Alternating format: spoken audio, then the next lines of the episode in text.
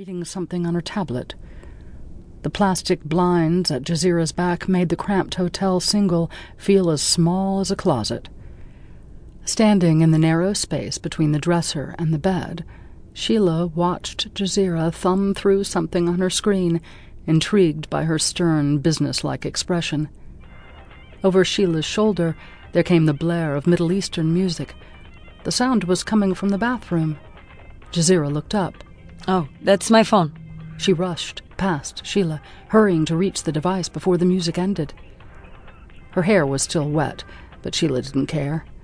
Taking the seat Jasira just vacated, she rested her elbow on the table and placed her chin in her palm.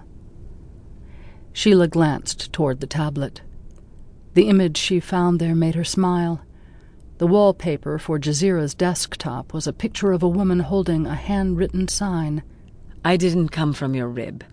You came from my vagina.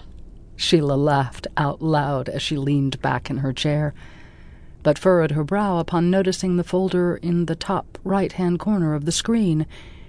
It was labeled Sheila. Glancing toward the bathroom, she leaned forward, placed her finger on the tablet, and clicked the folder to open. Several JPEGs appeared. Every one of them was a picture of her. There was also a video clip from the Prime Heuristic Senate hearing 12 months prior, as well as every article and study Sheila had ever published. What the hell? Sheila knew research when she saw it. Her heart raced at the thought of being Jasira's subject. With sweaty palms, she clicked her way through the folder. Part of Sheila's mind admired the logic in Jasira's approach.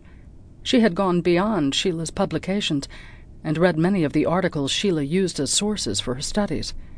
With everything grouped by topic, Sheila found folders with labels like labor trends and political influence by business sector.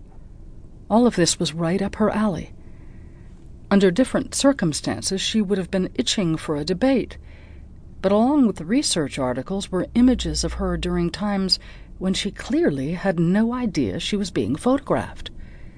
Sheila gripped her towel, uncomfortably aware she was sitting naked in a hotel room. The thought made her want to scream. Her arms and legs felt cool, and her muscles tensed with the sudden urge to flee. Fuck that, she thought. Anger swelled inside, partly at Jasira, but also at the idea of running. Given there was a chance she was being used somehow, there was no way in hell she was leaving without an explanation.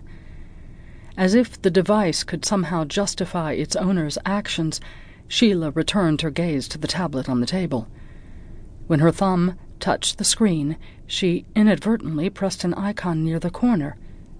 It was one of her articles. The document sprang open, filling the ten inch space. Sheila's first instinct was to close the article until she noticed notes had been scribbled throughout the page. The words, Excellent analysis, insightful, review supporting documents, were written in Jasira's elegant handwriting. Well, Sheila thought. At least she knows good work when she sees it. Clicking through the pages, Sheila nodded in approval as she encountered one note of praise after another. Jasira didn't have one negative thing to say until she reached the section of the article containing Sheila's conclusions. Flawed assumptions? Sheila quoted aloud. These conclusions are based on a complete misunderstanding of the American electorate. Sheila's jaw tightened. Oh, really? Grinding her teeth, she leaned back in her chair. The bathroom door opened, and Sheila glanced at Jasira with narrowed eyes. Jasira was still talking on the phone and didn't seem to notice her sitting in front of her tablet. Yes, I can still meet you in New York, Jasira said into the phone. I won't miss my flight, I promise. No, this is more important. You can just take me back to DC when we're done. No, you don't have to come to Chicago to pick me up. Gosh, you'll be flying all over the place.